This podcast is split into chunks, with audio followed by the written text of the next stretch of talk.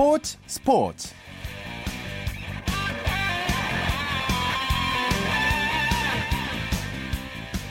안녕하십니까 일요일 스포츠 스포츠의 아나운서 오승원입니다 55년 만에 아시안컵 우승에 도전하는 한국 축구 대표팀이 결전지 호주에 입성했습니다 울리 슈틸리케 감독은 우리가 피파 랭킹에서 아시아 넘버 3지만 이번에 그 순위를 바꾸겠다는 당찬 각오를 밝혔는데요. 자, 이 각오가 현실이 될 수 있을까요? 잠시 후에 자세히 전망해 봅니다. 일요일에 함께하는 스포츠 스포츠 먼저 프로농구 열기부터 느껴보겠습니다. 월간 루키의 조현일 기자와 함께합니다. 안녕하세요. 네, 안녕하십니까. 네, KT가 연승을 이어갔습니다. 네, KT가 전자랜드전 연패를 끊으면서 2연, 어, 3연승을 달렸습니다. 아, KT는 삼산 월드 체육관에서 열린 전자랜드와의 원정 경기에서 19점을 올린 조성민 선수의 활약에 힘입어서 80대 69로 이겼습니다. 네. 아, 오늘 승리로 KT는 아, 지난 시즌부터 이어오던 정규 시즌 전자랜드전 5연패를 마감하는 동시에 또 시즌 3연승을 달렸습니다. 아, 패한 전자랜드는 안방 상승세를 이어가지 못하면서 아쉬운 패배를 떠안았습니다. 오늘 승부로 두 팀의 순위가 바뀌었죠. 네, 오늘 경기 전까지 전자랜드가 KT의 반경기 앞서, 어, 앞서 있었습니다. 자, 하지만 오늘 경기 결과로 어, 순위가 뒤바뀌었는데요. KT가 15승 16패를 기록하면서 6위에서 어, 5위로 도약한 반면 이 전자랜드는 14승 16패가 되면서 6위로 내려앉았습니다. 네. 아, 두 팀의 치열한 이 중위권 대결이 팬들의 관심을 모으고 있습니다. KT가 사실 공격력이 강하다면 강하다고 얘기할 수도 있는 팀인데 전자랜드와의 경기에서 늘 부진했단 말이죠. 네네. 특히 찰스 로드 선수 오늘은 잘해줬다고 들었고 조성민 선수는 어땠나요? 네, 조성민과 찰스 로드 이 KT를 이끄는 최고의 콤비라고 할 수가 있습니다. 아, 먼저 조성민 선수가 3점슛 4개 포함해서 19득점, 그리고 4개의 스틸을 기록하면서 팀 승리를 이끌었고요. 또 그동안 이 전자랜드를 상대로 제 몫을 해내지 못했던 찰스 로드도 27득점, 그리고 7개 리바운드를 기록하면서 어, 전자랜드전 5연패를 끊는데 힘을 보탰습니다. 네. 아, 특히 로드는 덩크 두 방을 터트리면서 이 전자랜드의 골밑을 잘 공략했는데요. 1쿼터에만 아, 10점을 몰아치면서 KT 아, 쪽으로 기선을 가져오는데 1등 공신으로 활약을 했습니다. 그리고 이재도 선수도 두 자리 득점을 기록하면서 아, 조성민과 또 로드의 부담을 잘 덜었습니다. 예, 또 신인 박철호 선수의 숨은 공도 칭찬해 줘야겠죠. 네, 중앙대를 졸업하고 올 시즌 KT에 입단한 이 신인 박철호 선수의 활약도 눈부셨습니다. 아, 10득점 그리고 6개 리바운드 또 2개의 스틸을 기록하면서 공수에서 최고의 활약을 펼쳤는데요. 아, 특히 3쿼터에서 활약이 빛났습니다. 아, 박철호 선수는 3쿼터에서만 6점을 넣으면서 전자랜드의 기세를 꺾는데 앞장섰습니다.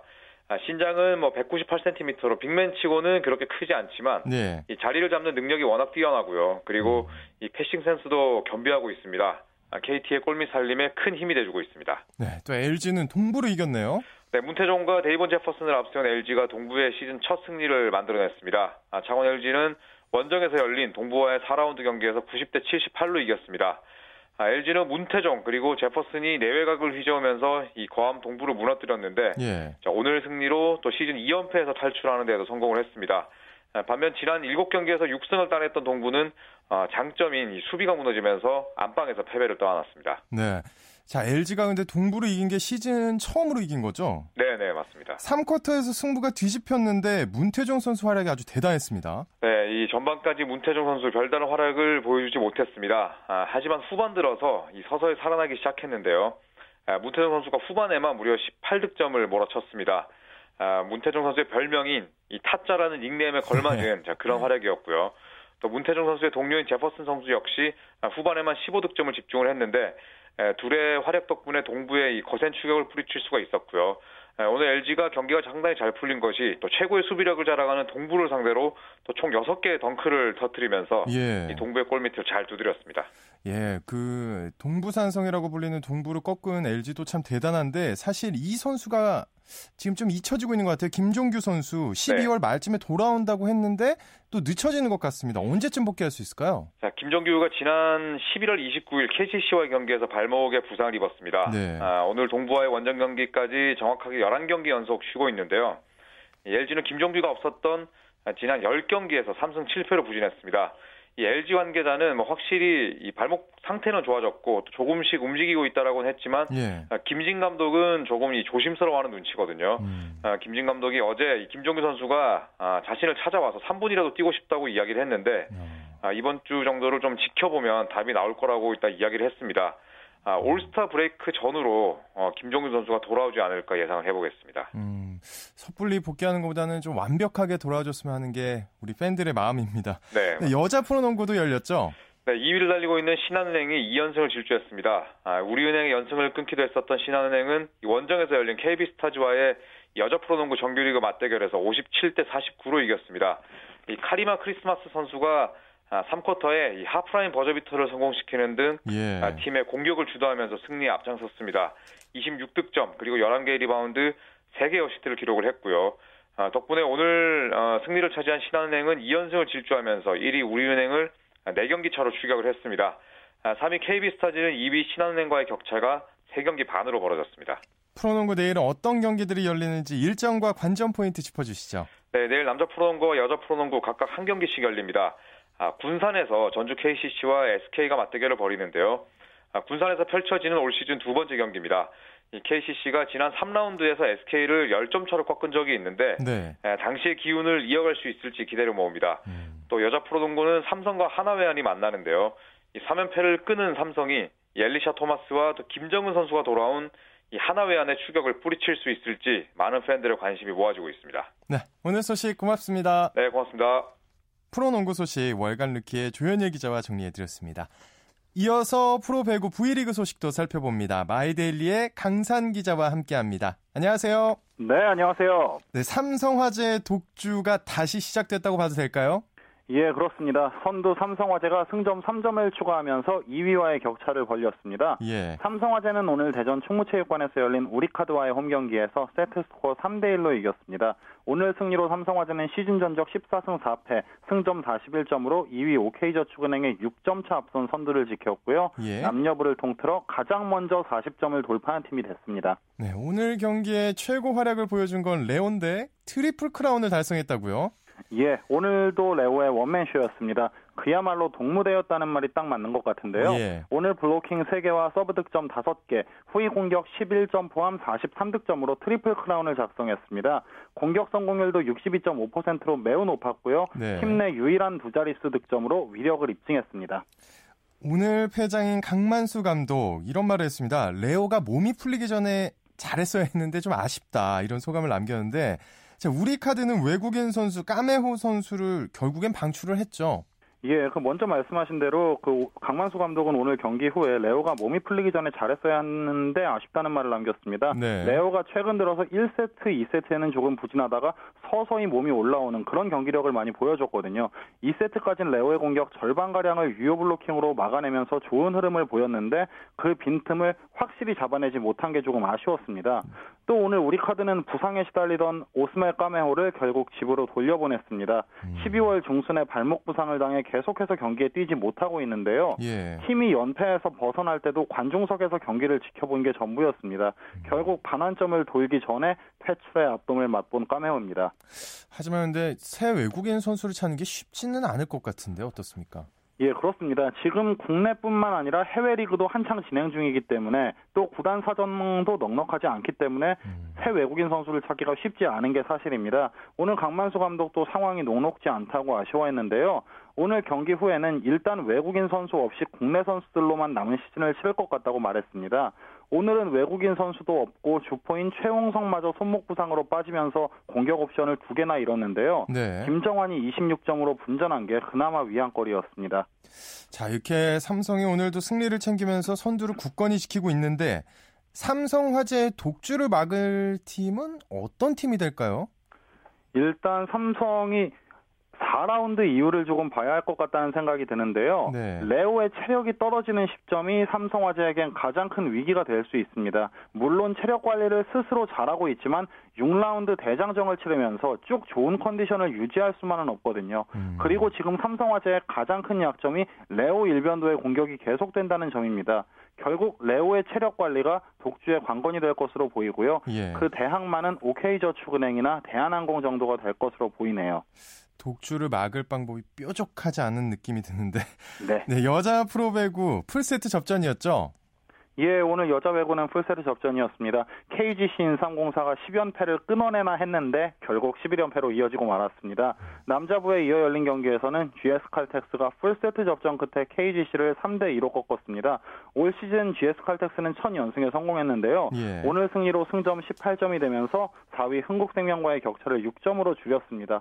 중위권 도약의 발판을 조금씩 마련해 나가고 있는 GS 칼텍스입니다. 오늘 접전인 이 경기에서 수훈 선수를 꼽는다면 누구를 꼽을 수가 있을까요? 예, 오늘 양 팀 모두 누구를 수훈 선수로 꼽아도 참 그 이상할 게 없는 예, 경기였는데요. 예. 오늘 양 팀 외국인 선수들의 활약이 특히 돋보였습니다. 최종 승자는 GS 칼텍스 세라 파반이었는데요. 세라는 오늘 44득점에 공격 성공률 44%로 시즌 최고의 활약을 선보였고요. 이소영이 서브 득점 4개 포함 14득점으로 제 몫을 충분히 했습니다. KGC는 조이스가 혼자 50득점을 올리면서 고군분투했지만 예. 나머지 선수들의 득점 합계가 24점이었습니다. 음. 결국 연패 탈출을 돕지 못했고요. 오늘 조이스의 공격 득점 50점 가운데 무려 49점이 공격 득점이었습니다. 아, 대단했네요. 자, 프로배구 V리그 내일 경기 일정과 관전 포인트 짚어주시죠. 예, 내일은 남자부 한 경기만 열립니다. 수원실내체육관에서 한국전력과 LIG 손해보험이 맞붙습니다. 초반 잘 나가던 한국전력은 최근 3연패로 부진한데요. LIG를 상대로 분위기 반전에 나설 수 있을지 주목되고요. 양 팀의 올 시즌 상대 전적은 1승 1패로 팽팽합니다. 내일은 양 팀의 좌우 쌍포인 듀리치와 전광인, 에드가와 김요한의 활약 여부에 따라 승패가 갈릴 전망입니다. 네, 오늘 소식 고맙습니다. 감사합니다. 지금까지 프로배구 소식 마이데일리의 강산 기자와 함께했습니다. 쳤다 하면 홈런이고 슛 골이고 각본 없는 한편의 드라마. 그것이 바로 그것이 바로 손에 잡힌 우승 트로피. 목에 걸린 그 배달 너와 내가 하나 되는. 그것이 바로 그것이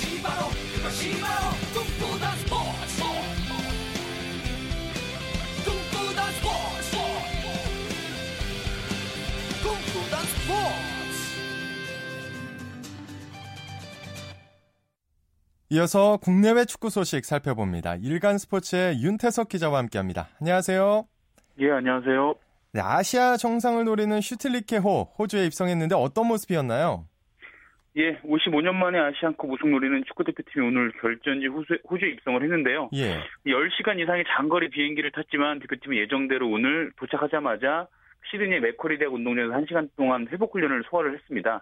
그 선수들 훈련 태도도 뭐 어느 때보다 진지했다고 하고요. 이제 구자철 선수가 선수를 대표해 인터뷰를 가졌는데요.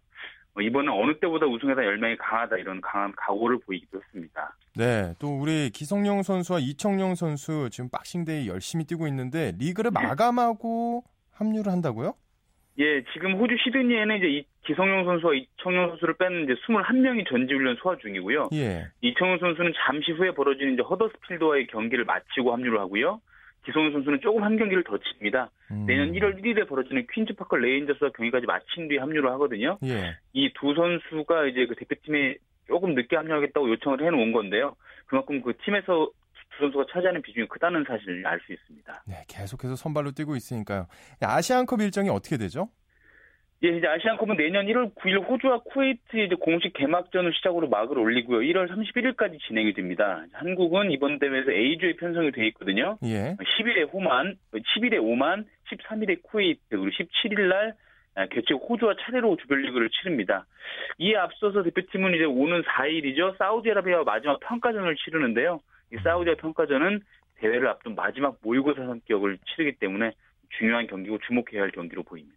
네, 이제 평가전이 얼마 안 남았는데 누가 주전으로 나설지 아직은 모르는 거죠?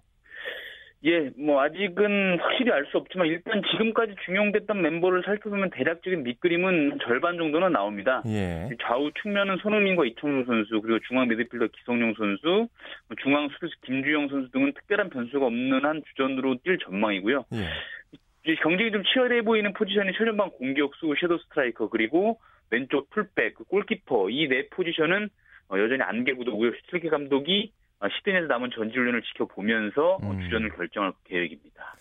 특히 이번 우리 축구 국가대표팀이 공격력이 좀 약하다는 평가가 있지 않습니까?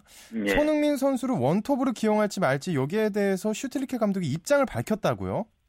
예, 지금 말씀하신 대로 대표팀의 최대 고민거리가 공격입니다. 그래서 슈틸리케 감독이 지난 22일에 최종 명단을 발표하면서 손흥민 선수를 그 최전방으로 기용하는 것도 고민해보겠다 이런 얘기를 했거든요. 그랬죠. 예, 그런데 손흥민 선수가 지난 22일에 입국한 다음에 이제 한 팬미팅 행사에서 뭐 최전방보다는 왼쪽이 좀 편하다 이런 얘기를 했어요. 예, 조금 예. 왼쪽에서 뛰고 싶다 이런 바람을 나타낸 것으로 보이는데요. 이에 대해서 슈틸케 감독이 호주에 도착해서 인터뷰를 했는데요. 네. 교통 정리를 확실히 했습니다. 음. 어, 본인이 원치 않으면 손흥민 선수를 원톱으로 뛰게, 뛰게 하지 않겠다라는 얘기를 했는데요. 그 이후로는 선수가 뛰기 껄끄러운 자리에 투입되면 어, 나도 그 선수 시대형이나 끌어낼, 끌어낼 수 없을 것이다. 그래서 음. 선수의 의견을 미리 존중하겠다고 얘기를 했습니다. 이 발언으로 보면 손흥민 선수는 원래 뛰던 왼쪽 측면 공격수에서 앞으로 중용될 가능성이 좀 높아 보입니다. 네. 자, 현재 FIFA 랭킹으로 보면 우리가 아시아 넘버 3잖아요. 근데 네. 이 순위를 요번에 바꾸겠다 이게 슈틸리케 감독이 밝힌 각오인데 어떻게 가능하다고 보시나요? 예, 어, 뭐 반반 가능성은 반반이라고 보입니다. 네. 우리나라 언제나 아시안컵에서는 뭐 매 대회 우승 후보로 꼽혔지만 4강 혹은 8강 그 문턱을 좀 넘지 못했거든요. 음. 이번에도 그 문턱을 넘기 위해서 가장 중요한 것은 제가 보기에는 5만과 1차전일 것 같습니다. 5만과 1차전을 승리하면 나머지 2, 3차, 2, 3차전도 탄력을 받고 우리가 조금 더 유리한 어떤 조별 어, 토너먼트 상 파트너를 찾아서 좀 펼칠 수 있을 것 같은데 오만과의 네. 첫 경기부터 좀 꼬이면 사실 좀 힘들어지거든요. 그래서 음. 무엇보다도 일단은 오만과 1차전 또 오만이 최근에 또 전력이 굉장히 급상승에 있는 그런 팀이기 때문에 방심하지 않고 오만과 1차전을 잘 치르는 것이 우승을 위한 첫 발걸음이 될 것 같습니다. 네, 일간 스포츠의 윤태석 기자는 첫 경기를 잘 치르면 우승이 가능하다.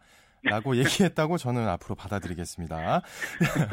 어, 어, 아까 전에 들어온 소식인데 BBC 발로 기사가 하나 나왔는데 장신 예. 골잡이 김신욱 선수가 잉글랜드 프리미어 팀에 관심을 받고 있다.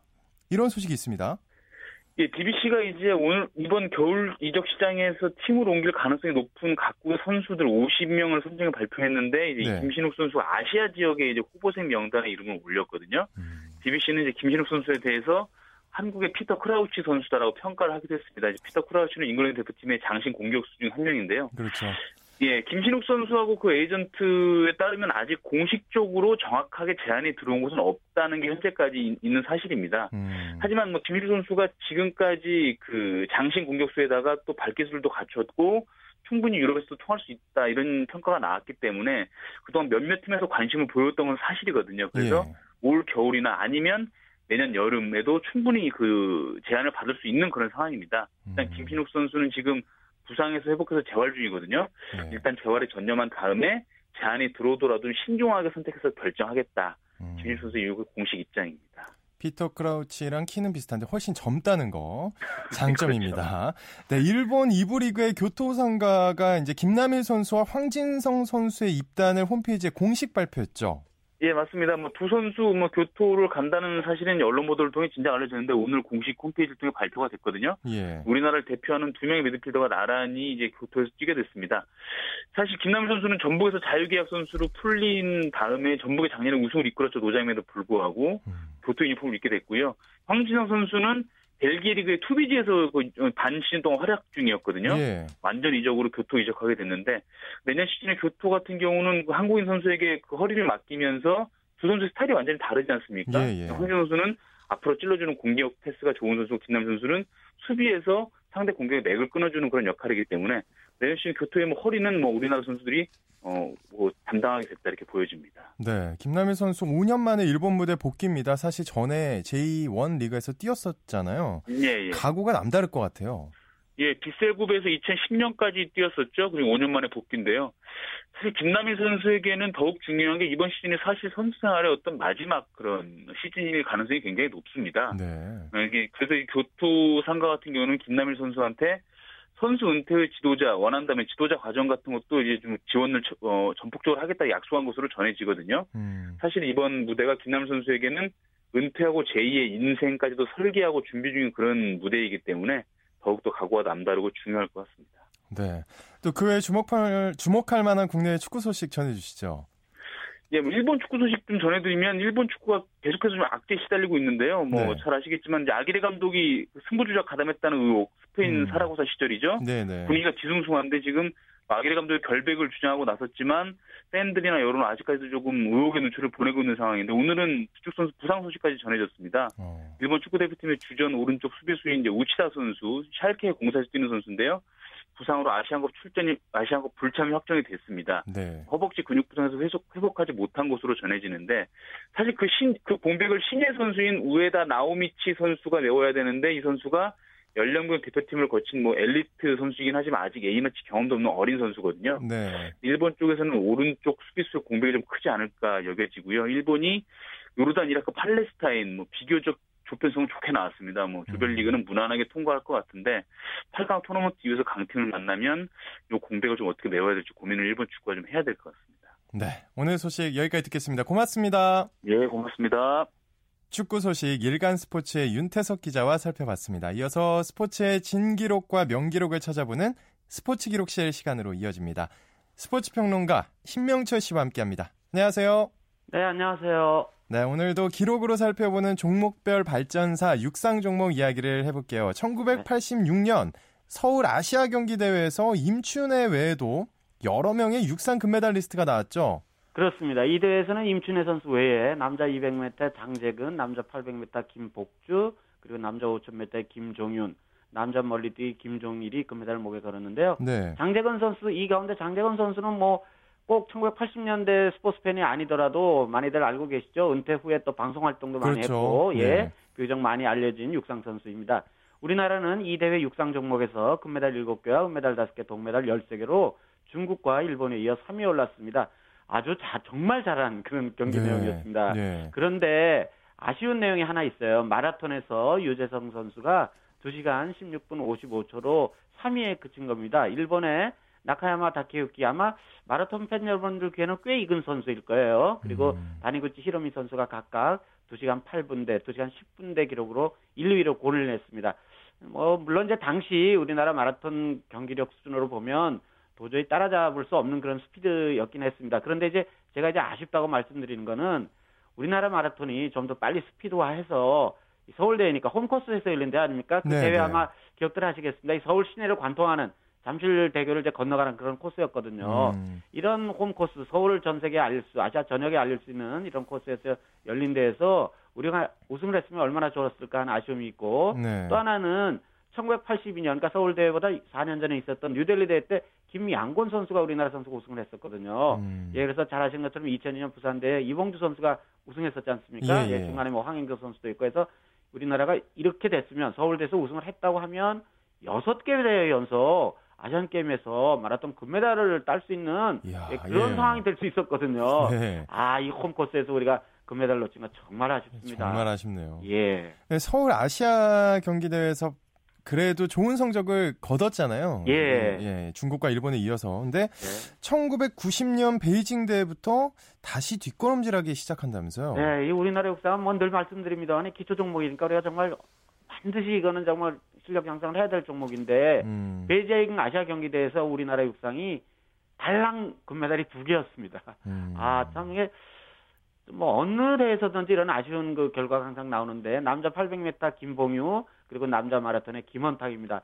김원탁은 아마 이 시간에 좀 귀에 익은 이름이죠. 1988년 서울 올림픽 때 세 명의 성화 점화자 그러니까 리프트를 타고 올라갔던 예, 예. 아, 예, 그 두 분은 두한 아, 분은 자기 흑산도 쪽에서 초등학교 선생님 하시는 분이었고 또 한 분은 그때는 18살에 서울예고 여학생이었어요. 음. 또 한 명이 이제 김원탁 선수였는데 그 베이징 대회 때 김원탁 선수의 우승 기록은 2시간 12분대로 그 무렵 우리나라 선수로는 아주 좋은 그런 기록이었습니다. 물론 뭐 그때 당시 세계 기록은 이미 2시간 10분대 안에 들어가 있었고요. 네. 네, 그런데 이 대회에서 우리가 이렇게 또 마라톤 금메달을 차지할 수 있었던 이유 가운데 하나는 일본도 이미 그때는 그 무렵에는 2시간 10분대 안에 들어간 선수들이 막 굉장히 많았습니다. 근데 이진급 선수를 파견해서 우리나라가 아. 예 마라톤 금메달을 차지할 수 있었습니다. 그리고 이 대회 육상 종목에서 중국이 43개 세부 종목 가운데 무려 29개의 금메달을 휩쓸었습니다. 네. 여자 중장거리가 굉장히 강했다는 건 아마 스포츠 팬 여러분들이 기억하고 계실 거고요. 네, 스포츠 공력 중국이 서서히 기지개를 키고 있었습니다. 음. 자, 1994년 히로시마 아시안 게임 이 하면 딱 이 장면이 떠올립니다. 황영조의 역주 장면, 이를 악물고 뛰는 그 장면이 떠오르는데요. 아, 예. 골이 날 때가 오른손 번쩍 지켜두던 장면 예. 참들 기억하시죠? 음. 예, 근데 먼저 이 대회 개회부터 잠깐 좀 소개 말씀을 드려야겠어요. 그래야 이제 황영조 선수의 역주 장면이 훨씬 더 감동적일 텐데요. 예. 네, 히로시마 아시안 게임은 그 인도의 인권 운동가이자 국제올림픽위원회 위원인 구루두트 손디라는 분의 주창으로 1951년 뉴델리에서 제1회 대회가 열렸습니다. 그런데 그 대회 이후 어느 특정 나라의 수도가 아닌 도시에서 이 아시안 게임이 열린 건 히로시마 대회가 처음이었고요. 그리고 이제 일본의 경우는 역대 아시아 경기 대회에서 한국을 압도하다가 1986년 서울 대회를 계기로 우리나라에 밀리기 시작을 했지 않습니까? 네. 예, 그래서 자국에서 열리는 이 대회만큼은 우리나라한테 질 수 없, 한국에 질 수 없다는 그런 의지로 최대 규모의 선수단을 내보냈고요. 음. 그런데 메달밭으로 기대를 했던 육상과 수영에서 금메달을 대거 앞에 제가 중국이 이제 공룡으로 스포츠 예, 공룡 마키 얘기한다고 말씀드렸잖아요. 중국에 엄청 잠식을 당했어요. 예, 그래서 회식을 마칠 때까지 금메달 59개, 은메달 75개, 동메달 79개로 금메달 63개, 은메달 56개, 동메달 64개인 한국에 뒤져 있었습니다. 그런데 뜻밖의 이대 변수가 생겼어요. 수영에서 금메달을 땄던 중국 여자 선수 5명이 이 폐막 직후에 실시된 도핑 테스트, 금지 약물 복용 테스트에서 금지 약물을 복용한 것으로 판명이 돼서 메달을 박탈당했는데요. 다섯 명 전부가요? 예, 예, 그랬는데요. 해당 종목의 이유 선수가 공교롭게 서 물론 이제 경기력 수준을 보면 그럴 수도 있습니다만은 그 금메달을 승계한 선수가 모두 다 일본 선수였어요. 아. 그래서 이게 일본 금메달 수가 다섯 개가 늘어나 버렸습니다. 네. 그러니까 한국의 금메달 숫자가 공교롭게도 그때 63개라고 앞에 말씀드렸고 폐막 시점에서 금메달 59개다 5개를 더하니까 64개가 돼서 우리나라 일본에게 그만 추월을 당하고 말았습니다. 어. 그래서 종합순위가 뒤집어져 버렸어요. 음. 그런 사연이 있는 대회가 히로시마 대회였습니다. 네. 다음 시간에 더욱 재밌는 얘기 기대하겠습니다. 고맙습니다. 네, 고맙습니다. 예. 네. 지금까지 스포츠 기록실 스포츠 평론가 신명철 씨와 함께 했습니다.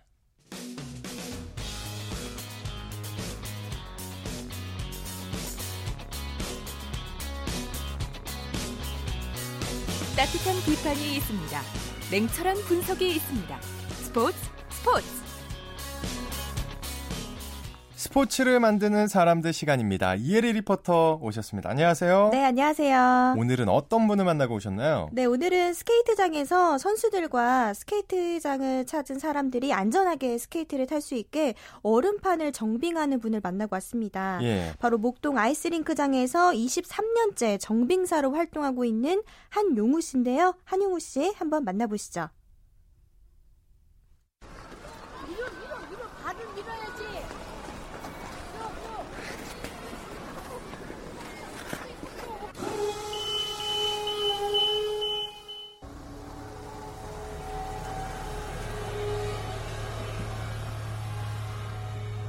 제가 이게 91년부터 정빙기를 운전했던 것 같아요. 그래서 0.5mm에서 어, 4mm 정도의 커팅을 하거든요. 항상. 그래서 이제 그 커팅한 사이에다 뜨거운 한 40도씨 이상 되는 물을 뿌려줍니다. 그래서 이제 그 얼음편에 그 파인 부위라든가 그렇게 그 손상된 부분을 메꿔주면서 다시 그 밑에는 냉매 코일이 깔려 있습니다. 쉽게 얘기해서 냉장고의 냉동실이라고 보시면 됩니다. 이 얼음판 자체가. 그래서 물을 뜨거운 물을 뿌려주면서 동시에 얼려주는 역할을 하는 거죠. 그래서 다시 수많은 사람이 타고 얼음판을 이 상처를 내도 패인 부분을 다시 이제 메꿔서 다시 얼려주는 역할을 단시간 내에 하는 겁니다. 그러면 정빙을 한 것과 안 한 것의 차이 어떤 차이가 있나요? 네, 정빙을 하지 않은 상태의 얼음판을 타면요. 이 얼음 가루나 부스러기가 계속 발생하게 되는데요. 그럼 얼음판이 눈처럼 쌓이게 된다고 합니다. 네. 이런 상태에서는 스케이트를 타게 되면은 속도가 나지 않기 때문에 넘어질 수 있다고 하는데요. 안전을 위해서라도 정빙을 수시로 해줘야 된다고 합니다. 수시로요? 네. 언제 이렇게 딱히 타이밍이 있는 게 아니고요? 우선은 1시간마다 한 번씩을 하는데요. 예. 상황에 따라서는 2시간에 한 번씩 정빙을 하기도 합니다. 뭐 초보자의 경우에는 이 정빙차를 운전할 때 바퀴가 고무로 되어 있어서 얼음판에 닿게 되면은 정빙차가 미끄러질 수가 있는데요. 한용우 씨의 경우에는 23년 동안 정빙차를 운전했기 때문에 미끄러지지 않고요. 매끄러운 음. 얼음판을 만드는데 노하우까지 생겼다고 합니다. 저도 이 한용우 씨가 정빙차를 운전하는 걸 봤는데요. 네. 세심하게 정빙차를 다루면서 정빙을 했습니다. 정빙에 대해서 어떤 노하우가 있는지 한용우 씨에게 들어보겠습니다. 정빙의 노하우는 그 사람의 마음가짐이 제일 중요하죠. 내가 정빙을 해서 저 선수 아니면 저 사람들이 아주 다치지 않고 잘 탈 수 있게 그리고 그런 마음을 가지고 하게 되면은 아무래도 속도라든가 물 조절이라든가 얼음의 절상 면이라든가 그 날의 깊이라든가 이런 걸 갖다 생각을 하면서 할 수 있습니다.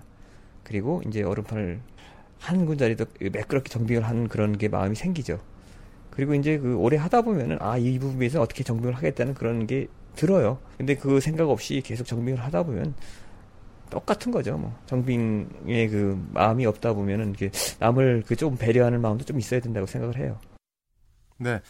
사실 그 빙상장에서 펼쳐지는 각 종목마다 네. 그 얼음의 질이나 강도가 다르다고 들었거든요. 네, 맞습니다. 쇼트트랙의 경우에는요. 빙질에 칼날이 박히면 안 되기 때문에 이런 부분을 신경 써서 정빙을 해야 되고요. 아이스하키는 뭐 얼음의 강도가 강해도 괜찮다고 합니다. 그래서 한용우 씨는 종목마다 정빙을 할 때 얼음을 깎는 각도를 조절해서 깎는다고 하는데요. 특히나 선수들이 경기를 뛰고 나서 얼음판이 참 괜찮았다고 이런 네. 얘기를 들을 때 보람을 느낀다고 합니다. 그렇군요.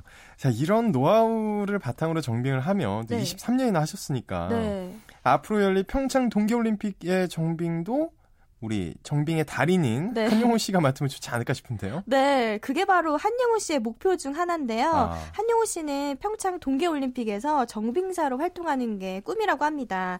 23년 동안 쌓아온 이 정빙의 노하우를 가지고 평창에서 선수들이 멋진 경기를 펼칠 수 있게 정빙을 하고 싶다고 얘기를 했는데요. 계속해서 한용호 씨의 얘기 들어보시죠.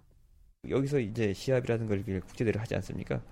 다치지 않아야 됩니다, 선수가. 그게 보람이에요. 뭐 성적이 좋은 것도 좋지만은 내가 그 이 정빙을 했는데 이 시합장에서 이 링크에서 선수가 다쳤다 그러면 상당히 치명적이죠. 그리고 마음도 아프고 아 괜히 내 잘못이 아닌가 그런 생각도 들어가고 안 다치고 시 모든 시합이 끝났을 때 그때가 제일 보람을 느낍니다 사실은.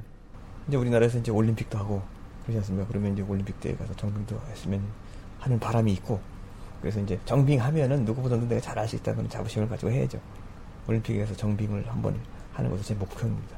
정빙을 하고 얼음판에 대해서 이제 그 얼음판을 만들고 선수들이 탈 수 있는 여건을 만들어주는 데서 항상 자부심을 느끼고 이게 긍지와 자부심을 갖고 느끼지 않으면 항상 얼음판에 내는 게 꼭 민감합니다. 이게 그래서 자기가 조금만 등한시해도 금방 얼음판에 곳곳에 티가 나니까 항상 내가 일을 함으로써 다른 사람의 이 선수들이나 모든 그 운동하는 사람들이 그 성적이 좋아지고 다치지 않게 일할 수 있다는 그런 자부심을 가지고 항상 열심히 해야죠.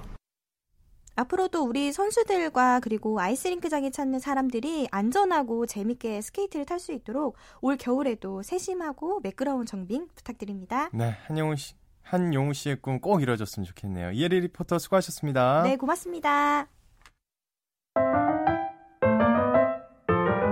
KBS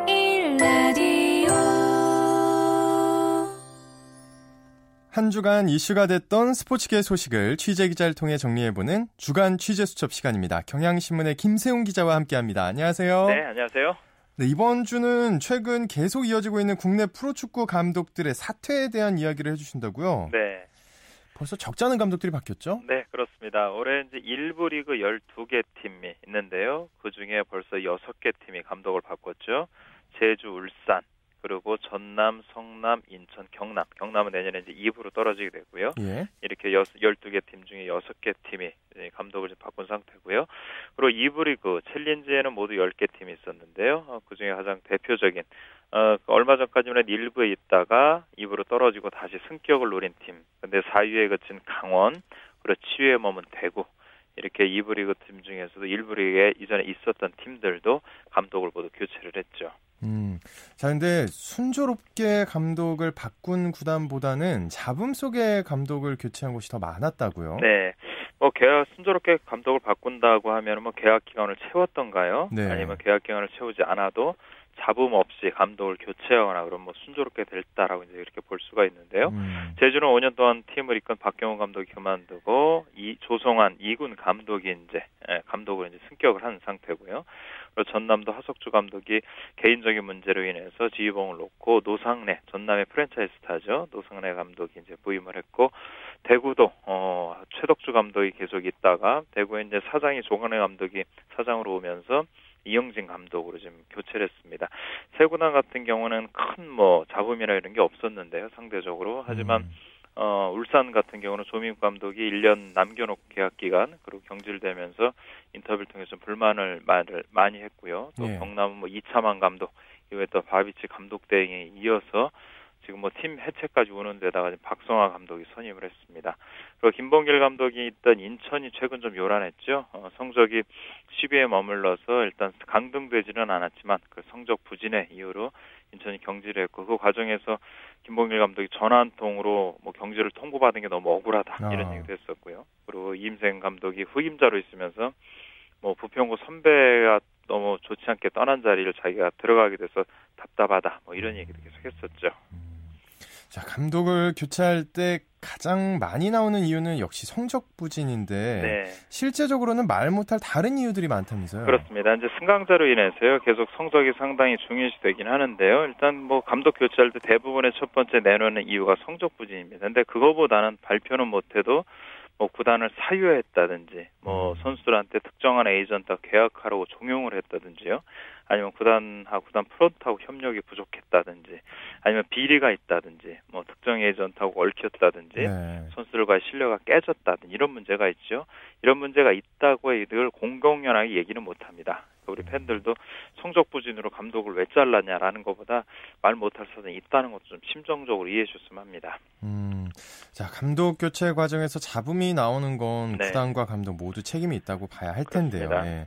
구단도 감독도 좀 반성해야 할 부분이 있을 것 같아요. 그렇습니다. 구단의 입장에서는 계약 기간을 보장해야 된다라고 얘기는 하지만 이거에 앞서서 뽑을 때부터 감독을 정확한 적임자를 뽑았느냐라는 것부터 이제 반성을 해야 됩니다. 예. 축구를 모르는 대표 대표가 사장이 와서 감독을 뭐 마음대로 뽑는지 아니면 비전 없는 없이 축구단을 운영하다 보니까 자기 비전이나 자기 앞길에 맞는 감독보다는 성적 음. 내기에 급급한 감독을 선임하지 않는지 반성을 해야 되고요. 또 감독의 입장에서도 보면 감독은 어쨌거나 구단의 피고용입니다. 그러니까 구단이 원하는 대로 구단의 재정 상태 이런 거에 맞춰서 해야지 예. 어, 제 구단 재정 상태나 구단의 어려움을 가중시키면 선수단을 운영을 해도 안 되고요. 또 말씀 앞서 말씀드린 것처럼 구단의 선수들을 자기 마음대로 사유해서는 안 되고 또 하나는 계약 기간을 채우지 못하고 나간다고 해도 그 계약 기간 계약서에 명기된 대로 연봉을 받거나 이렇게 했으면 좀 조용히 물러나는 것도 필요한데 네. 언론이나 이런 걸 통해 자꾸 잡음을 나온다고 하면 음. 점점 외면하게 되는 결과만 초래하게 되죠. 음. 자, 우리 축구 역사가 뭐 영국이나 이런 곳에 비교해서 그렇게 길지 않은 만큼 네. 아, 이게 어떤 좋은 길로 가는 과정이 그렇습니다. 됐으면 좋겠습니다. 네, 이제 반복하지 않고요. 이제 잘못된 건 좀 바로 잡아 가야죠. 네, 오늘 소식 고맙습니다. 네, 고맙습니다. 지금까지 김세훈의 취재 수첩 경향신문 김세훈 기자였습니다.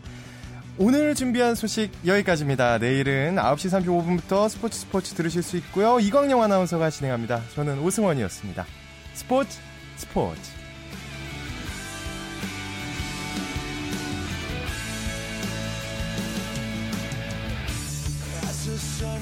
down in front of me reminds me where I be